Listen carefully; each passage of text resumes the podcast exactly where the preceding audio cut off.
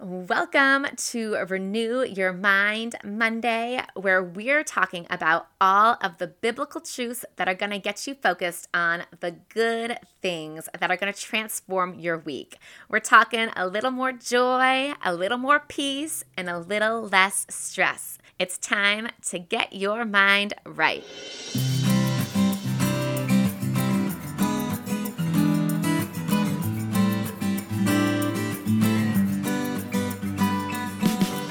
Hey, Mama, welcome to the Nurse Mom Podcast, where you're going to learn how to ditch the mom stress through renewed mindsets, healthy habits, and balanced nutrition. God is calling you to a life of peace, joy, and rest, even during this crazy season when kids are tugging at your legs, you can't get a minute to yourself, and you feel like you have a million things to do. So, if you are ready to leave the stress and busyness behind and step into the goodness that God has for you and your family, then you are in the right place.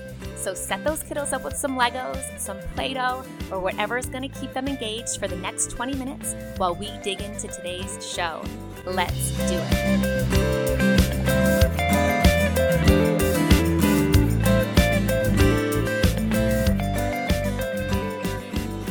It's Renew Your Mind Monday. Welcome back.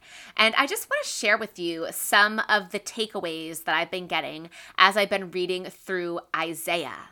Guys, it's so convicting. There are so many parallels between the cultures of Judah and Jerusalem and what was going on then.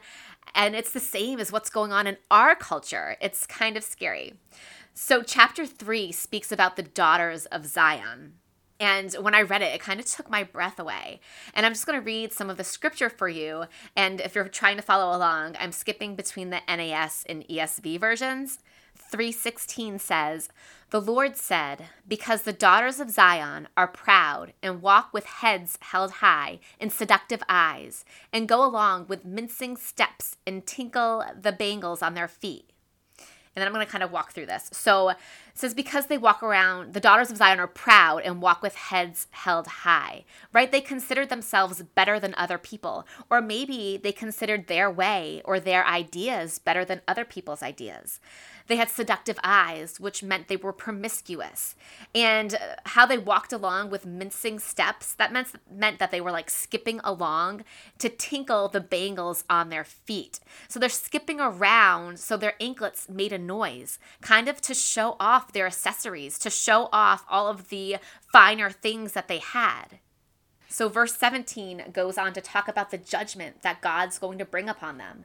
Therefore, the Lord will strike with a scab the heads of the daughters of Zion, and the Lord will lay bare their secret parts. And verse 18 says, In that day, the Lord will take away the finery of the anklets, the headbands, and the crescents, the pendants, the bracelets, and the scarves, the headdresses, the armlets, the sashes, the perfume boxes, and the amulets, the signet rings and the nose rings, the festal robes, the mantles, the cloaks and the handbags, the mirrors, the linen garments, the turbans, and the veils. So the Lord's going to take away those finer things, those luxuries that the women were coveting, that they were putting before God. And as I was reading this, I just thought that this is our culture right? We're bombarded with commercials and ads that tell us that we deserve that nice new purse, that we should have those new fancy shoes or hiking boots, you know, whatever your thing is. I'm definitely more into hiking. Um, you know, the new patio furniture. That's what I've been coveting. Ugh.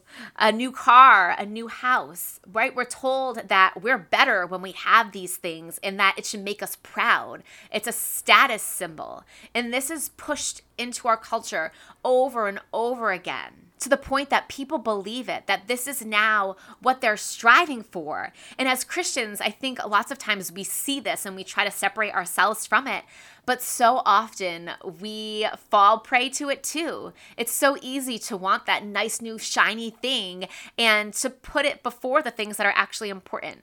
And never mind the sexual promiscuity. I mean, our culture, look at the TV shows, the movies, the commercials, the music lyrics. It's everywhere. Our culture is so sexually oriented. And we're taught that it's nothing wrong to go have an affair or to have sex when you're not married. And these are just normal things in our culture. Our culture is so much like the daughters of Zion, the idolatry, idolatry, idolatry. Can't say that word. Idolatry, the pride, the promis- promiscuity. I can't talk today, guys. The, I can't even. The promiscuity, promiscuity, promiscuity. Oh man. But we're so much like the daughters of Zion, and God brought judgment down upon them.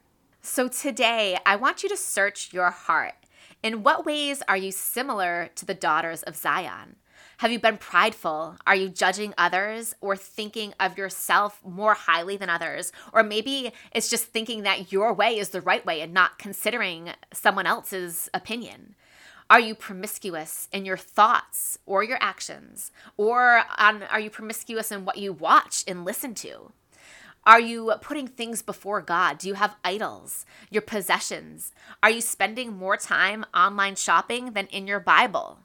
So I don't know what it is for you, but I want you to search your heart and see if you can find any similarities between yourself and the daughters of Zion. And then I call you to repent, acknowledge your sin, and turn towards God. And then, how can you influence other women to do the same, to turn away from popular culture and turn toward God's way? How can you be a voice of reason in your social circles, in your family, in your mom groups, in at work, in your homeschool groups, wherever you are? How can you be a voice of reason when you see people falling into these traps and into these lies?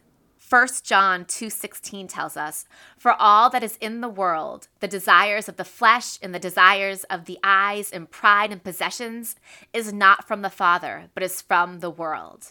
And Matthew 6:19 says, "Do not lay up for yourselves treasures on earth, where moth and rust destroy, and where thieves break in and steal."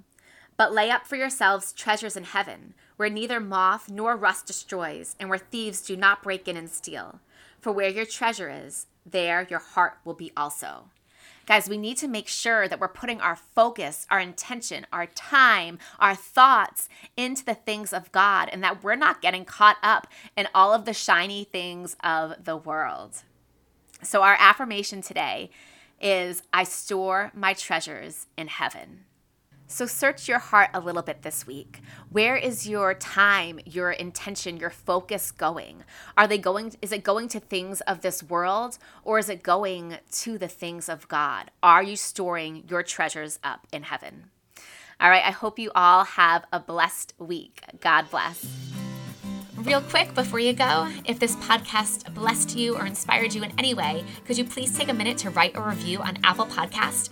Writing a review is the number one way that you can help me to reach more moms just like you.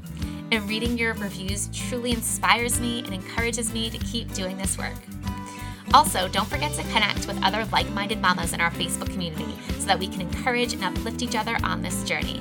The link to the Facebook group is in the show notes. Thank you for listening, and may your heart overflow with God's peace and love. God bless.